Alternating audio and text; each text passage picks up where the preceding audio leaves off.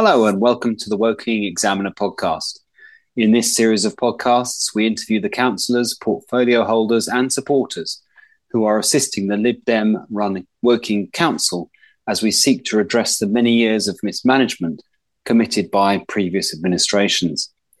I am Peter Graves, councillor for Pyrford Ward, and over the course of the series, the people I interview disclose the realities that lie behind the decisions they are making as they continue to unravel the complexities of the financial dissonance which we inherited in May 2022.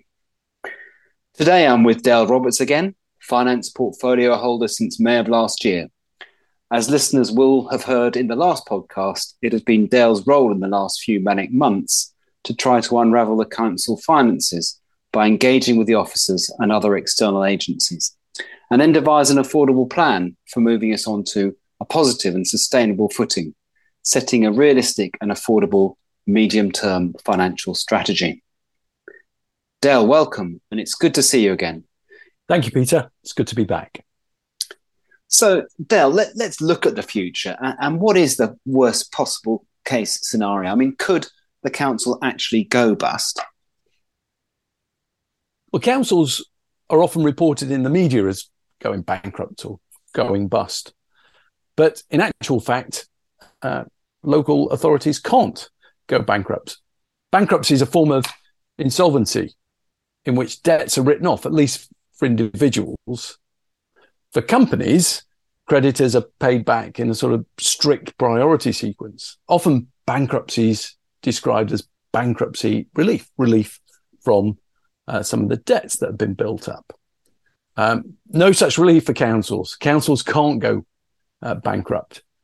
Instead, what it does is it issues a Section 114 notice. That means the council can't make any new spending commitments. The council has to meet formally to put a plan together on next steps. Most councils in that situation have then passed an amended budget, reducing spending on services. This is, for, example, uh, for example, what happened in Croydon a number of councils facing financial difficulties have requested capitalisation directions from the government. What those are is they provide permission to use capital funds, for instance, from selling assets or property to top up services spending. Uh, capitalisation directions have sometimes been incorrectly described in the media as bailouts. So at this point, the government has power to intervene in how council services are run.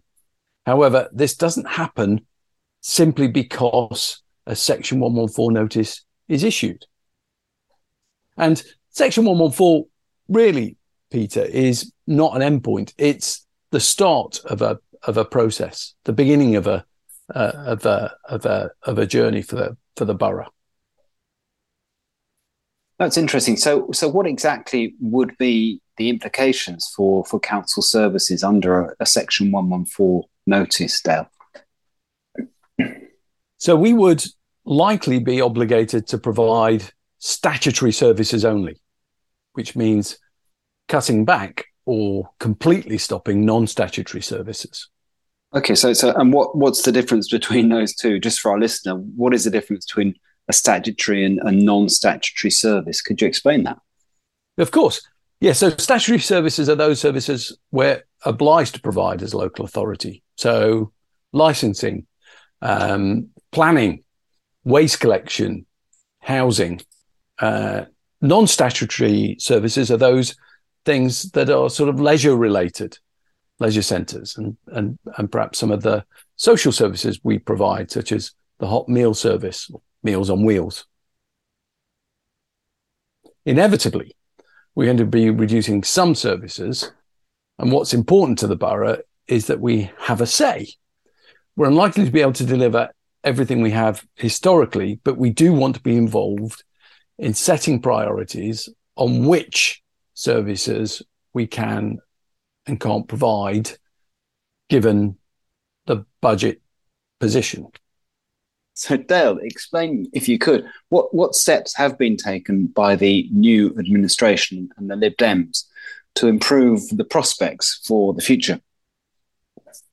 So uh, we had a plan, Peter, from day one, at least in outline. The first part, the first part of the plan was preventing the situation worsening. So, for example, Victoria Arch, in which uh, an additional 54 million of costs had already been identified, was paused. We wanted to understand the risks more properly, ensure they were handled so that we didn't end up with another uh, Victoria Square sized project in terms of overruns and costs. Secondly, we wanted to put in place proper control, some of those things that were missing, proper governance, proper project management. We wanted to uh, end years of potential conflict of interest by removing councillor directorships of subsidiary companies such as Thamesway. Might sound um, a little dull, a little boring, but very important to get governance right. Those new controls mean that for the first time, Thamesway and Victoria Square are now required by the borough as a shareholder. That's the thing the governance changed to provide robust business plans to back up their borrowing. And they were also in, asked to investigate ways of making savings, finding ways of, over time at least, reducing the borrowing or even finding alternatives to borrowing um, because we don't want the borough to continue to be primarily a banker. We want it to be a council. And then finally, we have to think about looking to the long term, rebuilding our finances. So the council has many assets, particularly in the town centre, such as land and buildings. These are being examined on a case by case basis to maximize the generation of income or cash, if it can be sold, that each investment can provide. But as you can imagine, each of those is a project in and of itself. If we want to change the purpose of the building today, that is a is a, um, uh, office uh, for office rental, uh, and we want to make that residential, that's a project in and of itself that could take mm. many years. And all of that requires very careful and informed planning. We, we want to be very cautious about making this problem go away, not making this problem worse. Um, also, introducing a focus on cash, ensuring that we can see a way of meeting our borrowing obligations, but also, uh, and perhaps most importantly, working very collaboratively with um, the Department of Levelling Up and Housing and Communities over the summer months. And we need to continue to work with the government appointed Rapid Review Board uh, on identifying what the next steps will be. So, so Dale, we, have heard a lot about about this uh, this DLUC, but um, who are they, and what exactly do they do?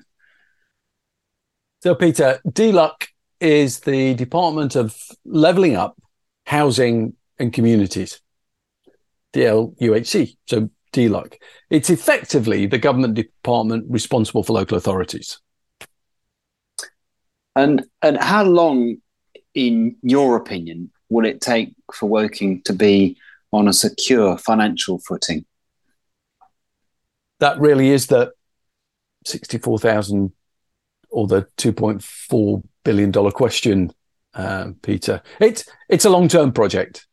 It, it's taken a decade or so to amass this level of borrowing, uh, and it will take many years to address the problem, reverse the problem.